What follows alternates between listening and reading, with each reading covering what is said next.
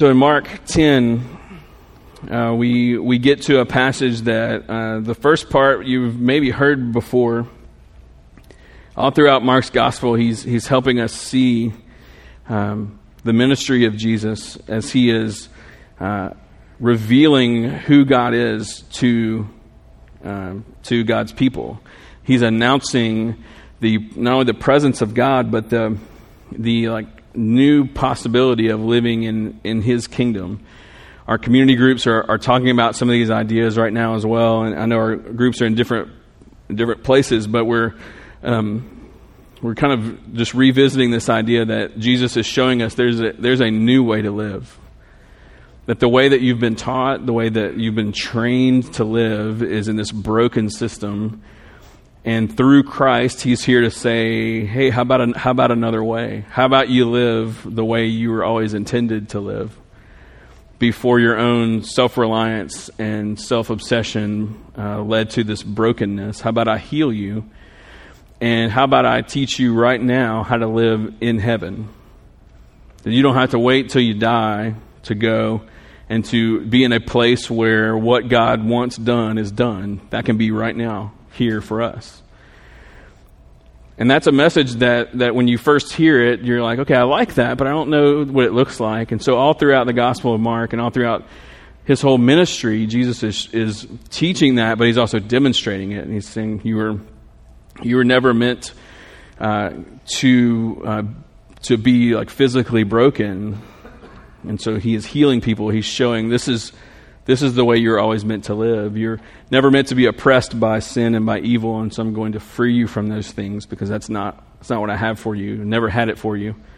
Um, and, but yet, you were broken and you couldn't do anything about it, so I've come to make all that right. So he's, he's constantly setting things right side up over and over and over again. And so we get to uh, a passage that you may be familiar with in terms of being about the rich young ruler. So we're going to look at starting in verse 17. As he was setting out on his journey, man ran up and knelt before him and asked him, Good teacher, what must I do to inherit eternal life? And Jesus said to him, Why do you call me good?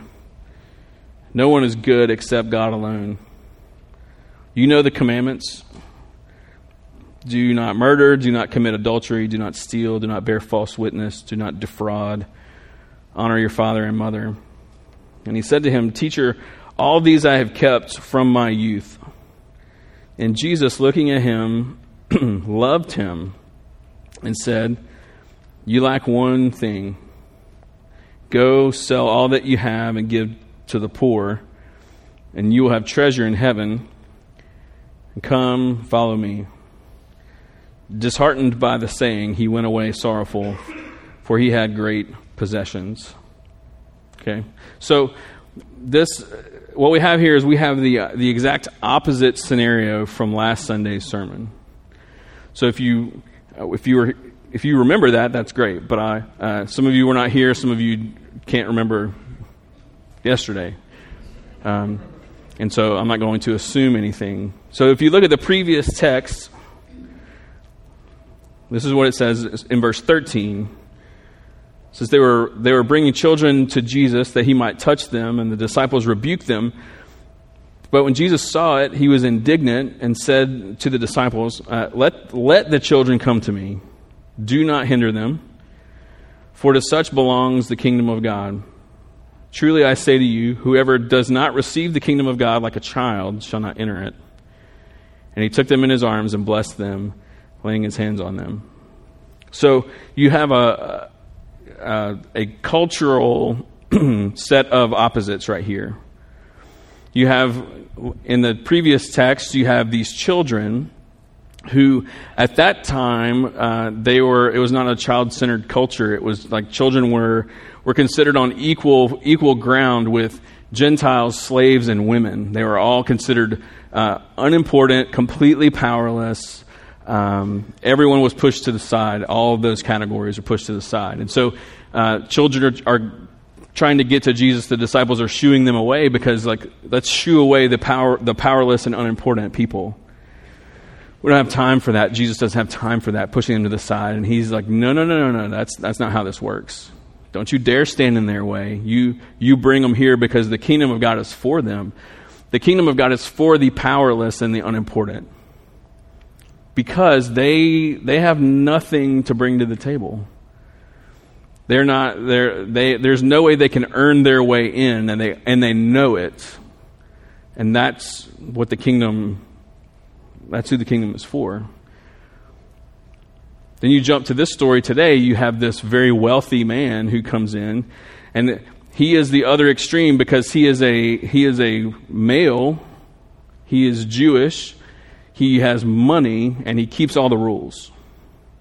So he checks every box that the uh, that the children do not check, and culturally, that would be interpreted as uh, well. He's like the prime candidate to be a part of this this kingdom age that, that the Messiah is going to usher in when Israel returns to military and political like prominence, becomes a global dominant force. Of course, it's going to be run by the, the wealthy Jewish rule keeping men. And Jesus says, actually, the kingdom of God is not a military power, like political, powerful force. It's actually going to be this really beautiful and subtle thing, and it's actually for the powerless and unimportant by your standard. By God's standard, it's for them. They, they own it. It was meant for them because they can't earn their way in. All they can do is receive it. So you have one extreme trying to earn it and think that they have, and Jesus is telling them no. You have the other side completely empty handed saying, All I have is me. Is that enough? And he says, Yes. So this you have this man that comes up and Jesus tries to he meets him meets him right in his language first of all because the guy's a rule keeper and so Jesus is like yeah let's keep all the rules and he's like I've been doing I've been keeping all the rules he's like okay well but there's this one thing you need to do and he Jesus like surgically like cuts right to the heart of who he is and, and says you need to get rid of all your stuff and then come follow me and the man won't do it. He just won't let go. Jesus tries to target the obstacle that's keeping him from that childlike perspective of, uh, of need. Tries to cut it out of his life. He's trying to make him more like a child. And yet the man just won't do it. And he walks away sorrowful and because um, he had a lot of stuff. So that's sort of the, the, the, two extremes. So the disciples are seeing this. They've, they've seen the, the children extreme and they've seen the man extreme. They've seen the powerless the pow- versus the powerful, the unimportant versus the important culturally. And so the next part is when Jesus kind of uses this to dive into some pretty deep teaching. Look at verse 23. Jesus looked around and said to his disciples, how difficult it will be for those who have wealth to enter the kingdom of God. And the disciples were amazed at his words, but Jesus said to them again, Children, how difficult it is to enter the kingdom of God. It's easier for a camel to go through the eye of a needle than for a rich person to enter the kingdom of God. And they were exceedingly astonished and said to him, Then who can be saved? Jesus looked at them and said, With man it is impossible, but not with God. For all things are possible with God. So, in this teachable moment, uh, they are completely astonished. They have, they have no idea what to do with what he's saying. Even though they, they saw the, the, the kids, and even though they saw the, the rich young ruler, and they have witnessed all this, Jesus is unpacking it for them, and they're like, they, they just really aren't getting it. Because in their minds, this rich young ruler, like he was the prime candidate for the kingdom of God in their understanding of, of all those things. And the earning narrative within them runs so deep that they just they couldn't even comprehend that you would let children into the kingdom, but you would reject this man who is like keeping the rules and has all those things. And the bottom line is that it really comes down to verse 27 with man, it's impossible, but not with God, for all things are possible with God. he's really saying, uh, apart from God's help, you, there is no entering the kingdom of God. That's what the children understand. That's what slaves understand. That's what women understand. That's what uh, the Gentiles will come to understand is that they, they don't bring anything to the table culturally. They, they can't earn their way in. They are needy. They just need God to do something beautiful in their lives. It's impossible apart from that.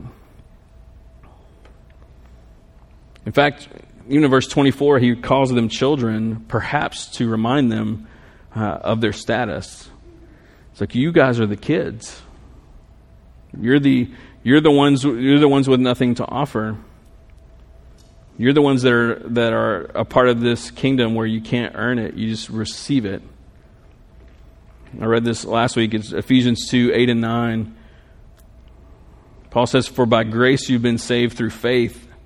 It's not your own doing, it's the gift of God, not a result of works, so that no one can boast. Like, this is a gift to us. This is not because you kept the rules or because you happen to have been born male or because you are Jewish or because you have stuff.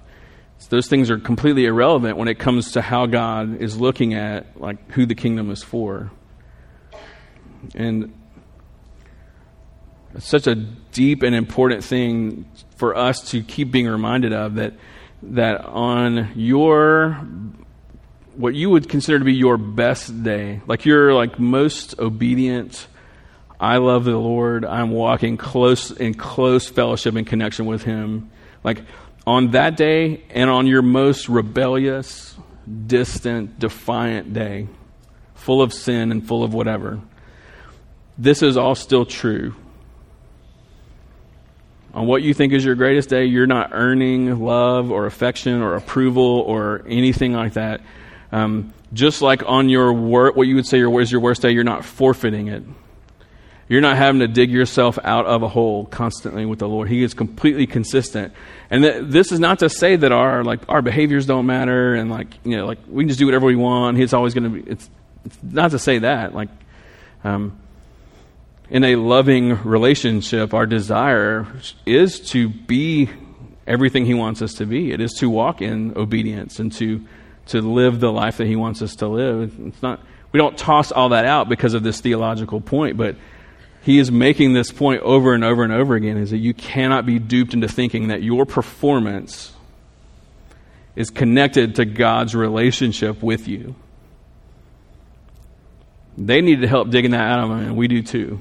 And that's why I felt like even two weeks in a row, just say the same thing, same, same thing twice. It's fine.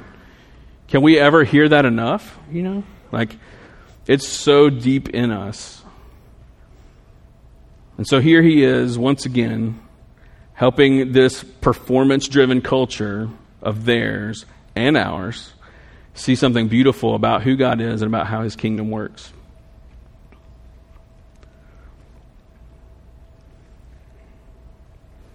So I got to this point in studying, and I was like, okay, so I'm basically just going to say the same thing two weeks in a row. I'm okay with that. But then there was something that was still eating at me a little bit. I was like, it can't, it can't just be that, you know.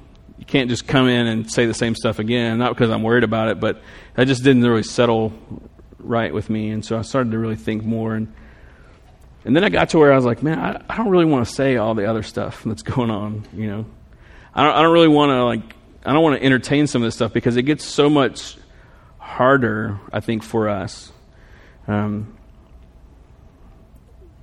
but I'm going to do it anyway because that's what I'm supposed to do. But I'm just letting you know I've not really been looking forward to this.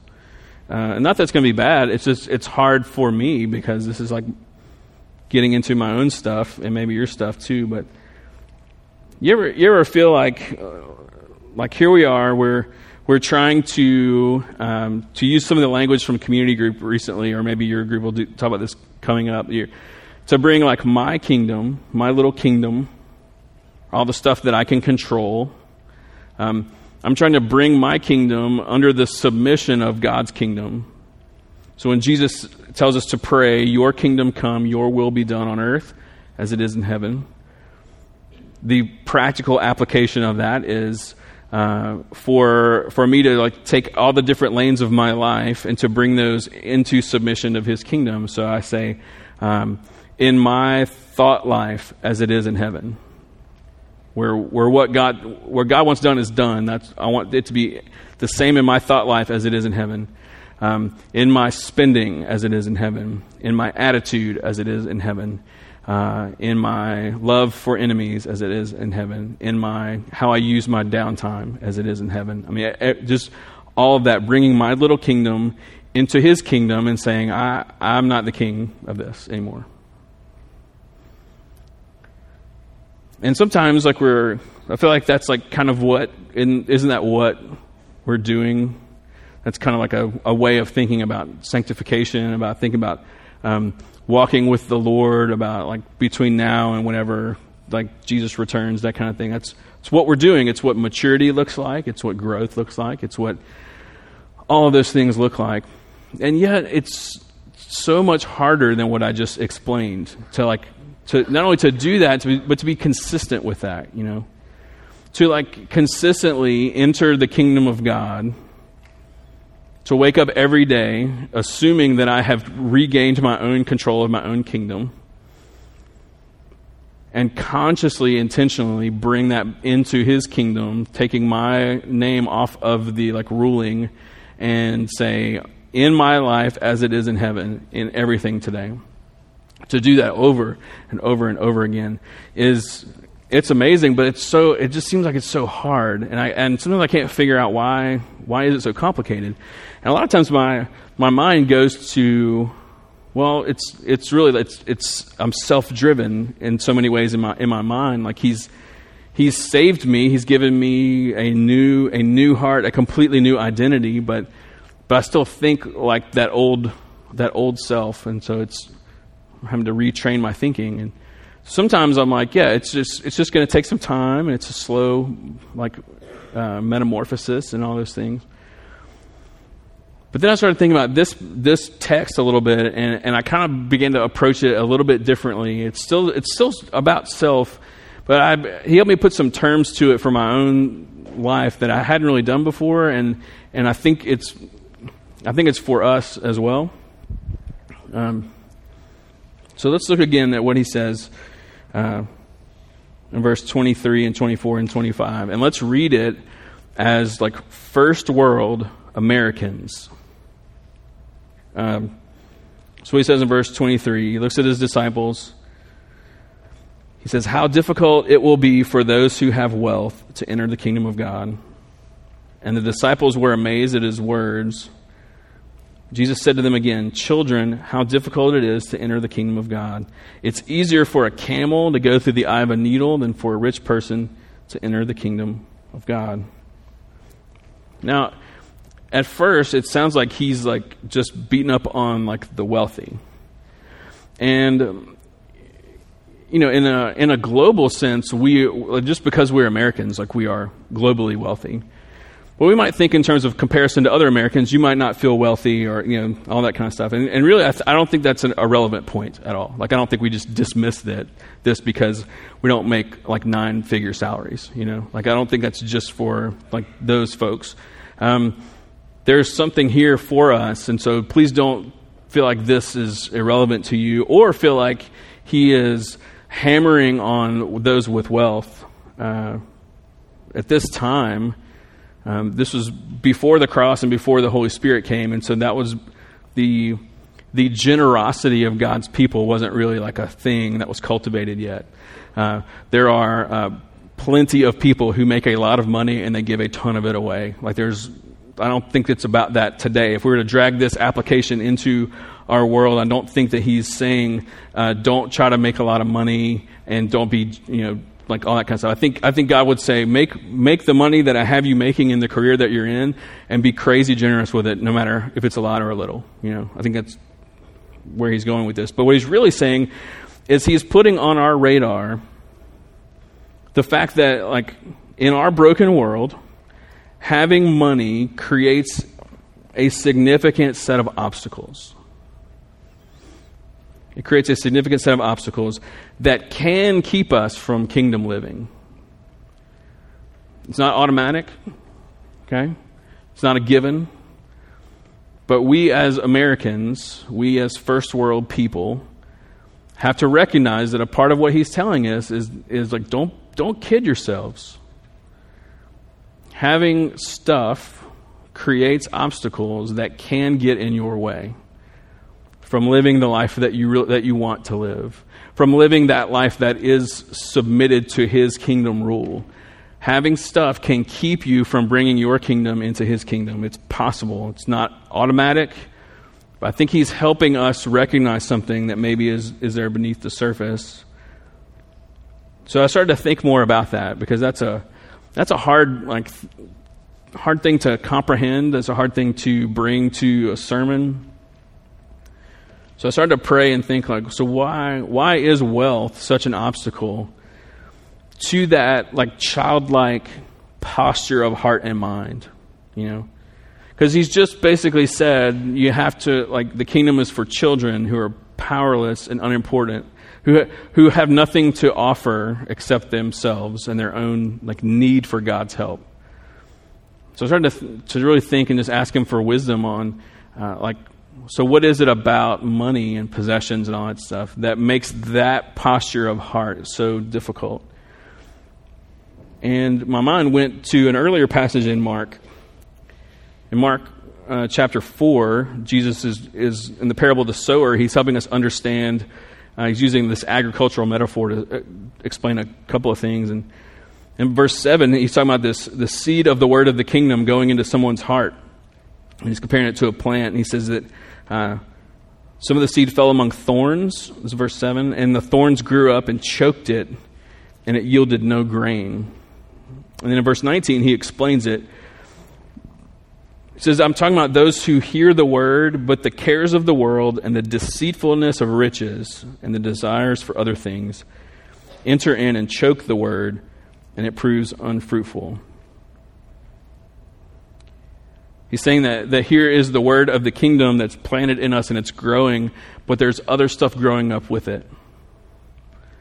And the other stuff growing with it, up with it can be more aggressive and threaten it and can overtake it and choke it out and prove it to be unfruitful.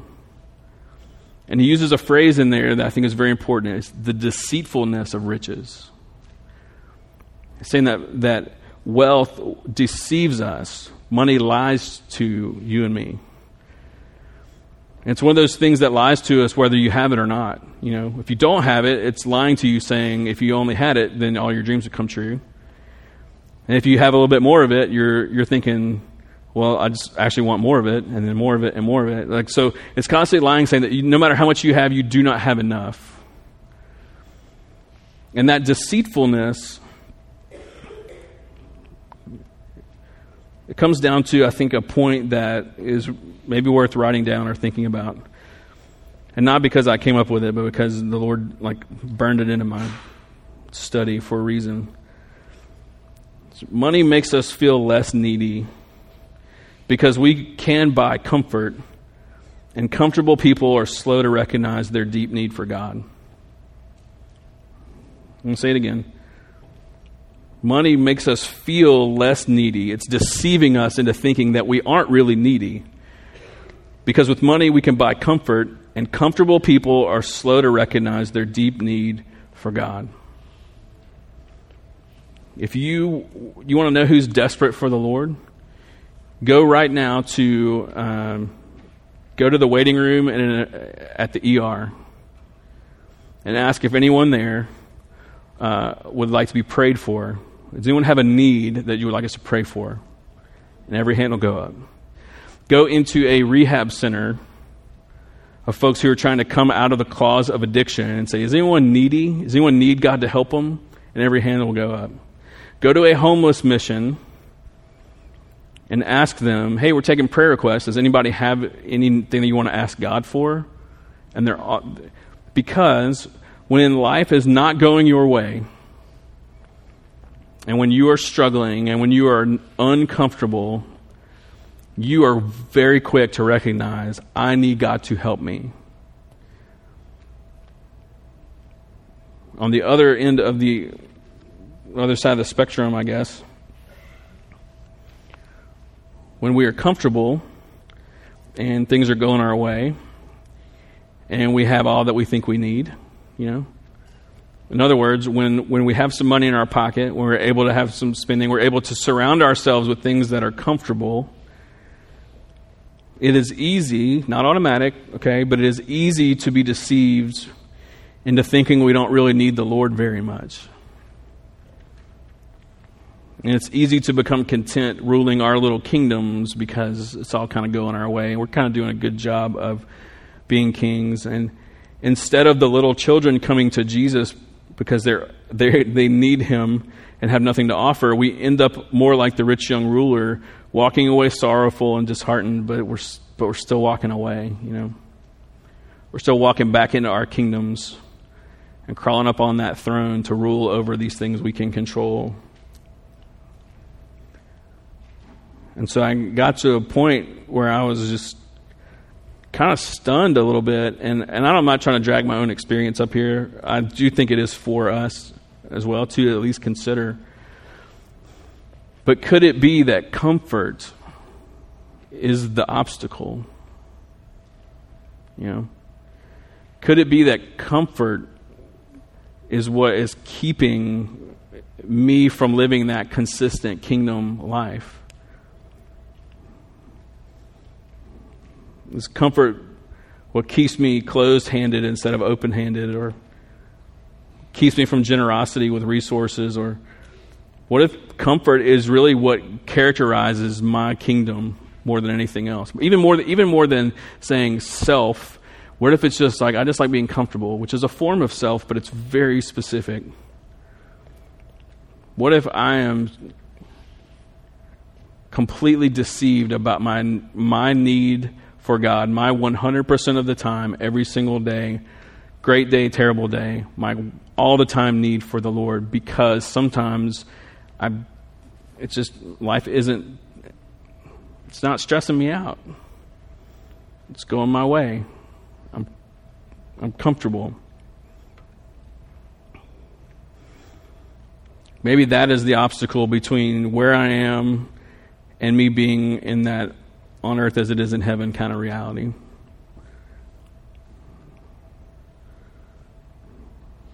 The good news is with, with man it's impossible, with God it's possible, and so this is not an, an uh, it's not a situation that cannot be changed, but maybe it's worth thinking about through the lens of what he's saying. That you see this rich young, young, young ruler and we say, man, that dude just wouldn't let go of his money. Maybe we are the same way, but maybe we have been deceived into realizing how similar we are. And if we were trying to go from one, one end of the spectrum to the other, to go from uh, a lot to a little, maybe that's the obstacle that's there. So look at verse 28. Peter began uh, to say to him, See, we have left everything and followed you. So, what Peter is doing here is Peter is doing exactly what we need to do with this. He's doing some self assessment. Now, Peter and a lot of these guys, they walked away from very stable lives. They walked away from the family business. They walked away from, uh, you know, several of them were fishermen. Matthew, tax collector. You know, like they're these guys were um, they were headed down the rich young ruler path, and they walked away from that. Jesus says, Come away from that and follow me. Leave that kingdom, come follow into my kingdom. And they said, Yes. And so Peter, is, his wheels are spinning. It's almost like you can see the dots connecting. He says, We have left everything and followed you. We, we have done what the rich young ruler would not do.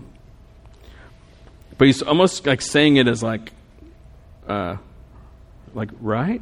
you know, like there's a little bit of like uncertainty there, and Jesus affirms that. Like verse 29, Jesus says, "Truly, I, truly I say to you, there's no one who's left house or brothers or sisters or mother or father or children or lands for my sake and for the gospel."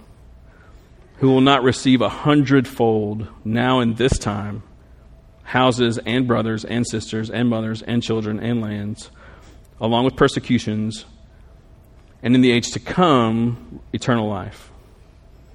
Many who are first will be last, and the last first.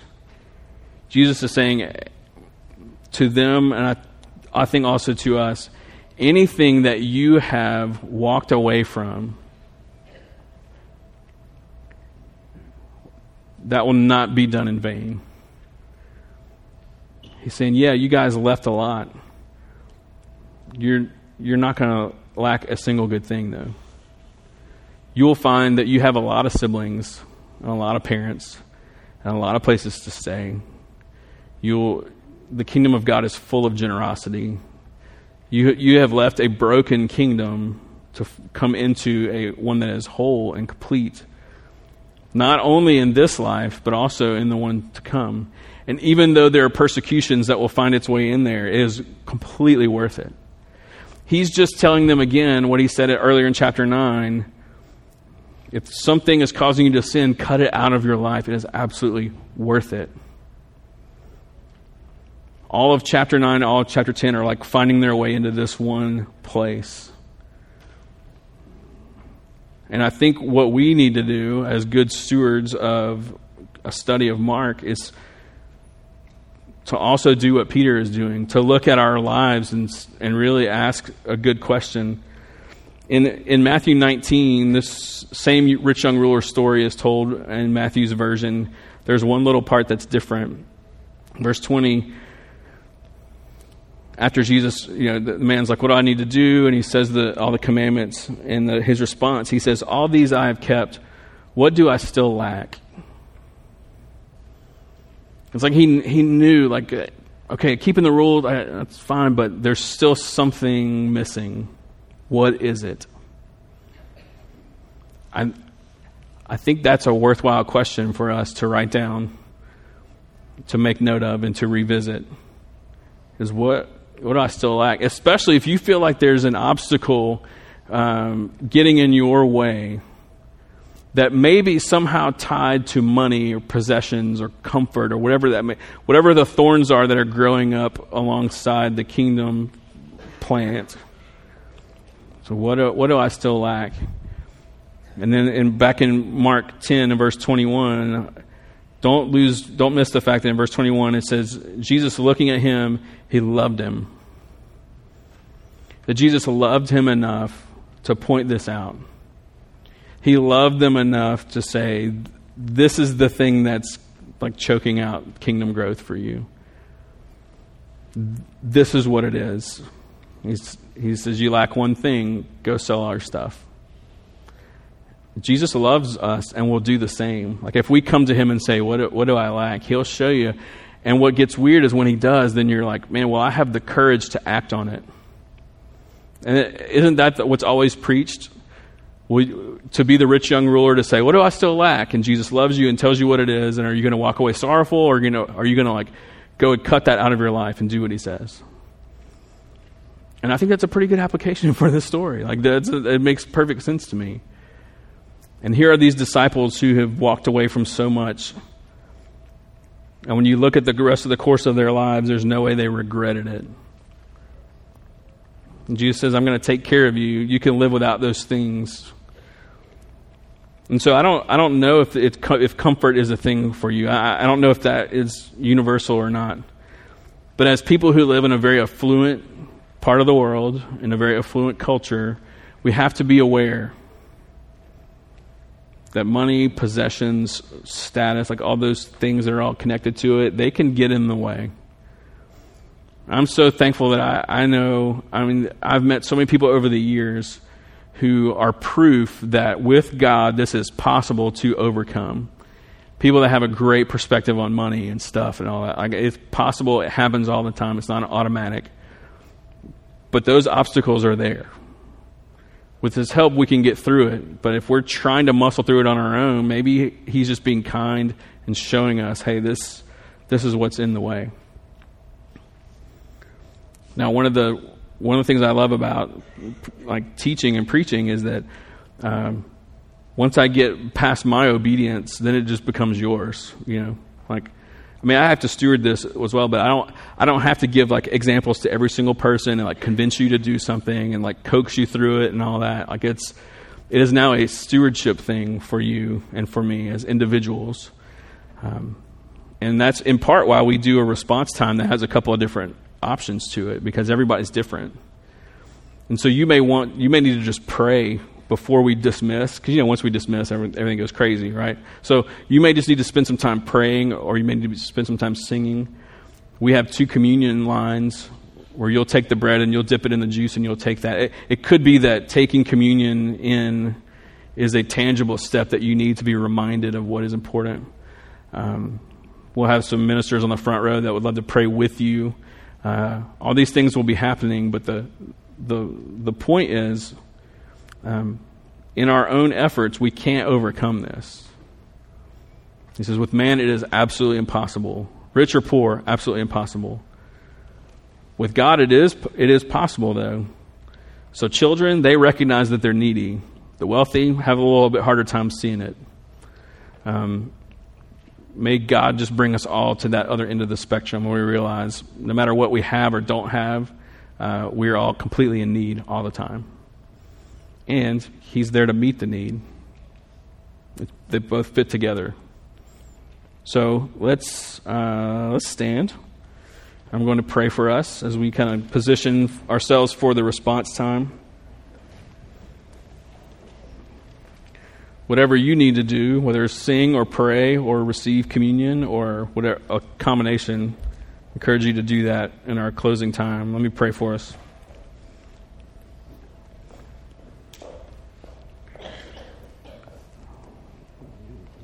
Jesus, I'm, I'm so thankful that you uh, loved this young man enough to tell him.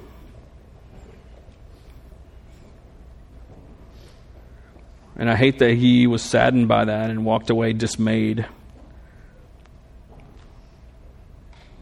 I hate that for him, and I hate that. Uh, I hate even more that I, I understand exactly what was going on with him because I've done it so many times. And so I need your help to not repeat that. We all need your help to not get caught in that trap. And so, whatever you're stirring in our hearts and minds this morning, I pray that as we sing and pray and receive communion and just that we're just together in it, that you would uh, help us to respond in a way that maybe put some legs to what you're stirring within us. You put some obedient steps out there that you remind us to ask, What do I lack? And that you give us the courage to, uh, to put that into action when you, when you show us. I'm so thankful that the impossible is possible. Um, help us to realize our neediness, but also your provision at the same time. Uh, we, we love you deeply, God. We are grateful. And I pray all these things in your good name. Amen. So our uh, communion stations are uh, are open. You can come. You can pray. Uh, as we just spend some time with the Lord and with each other uh, the next few minutes.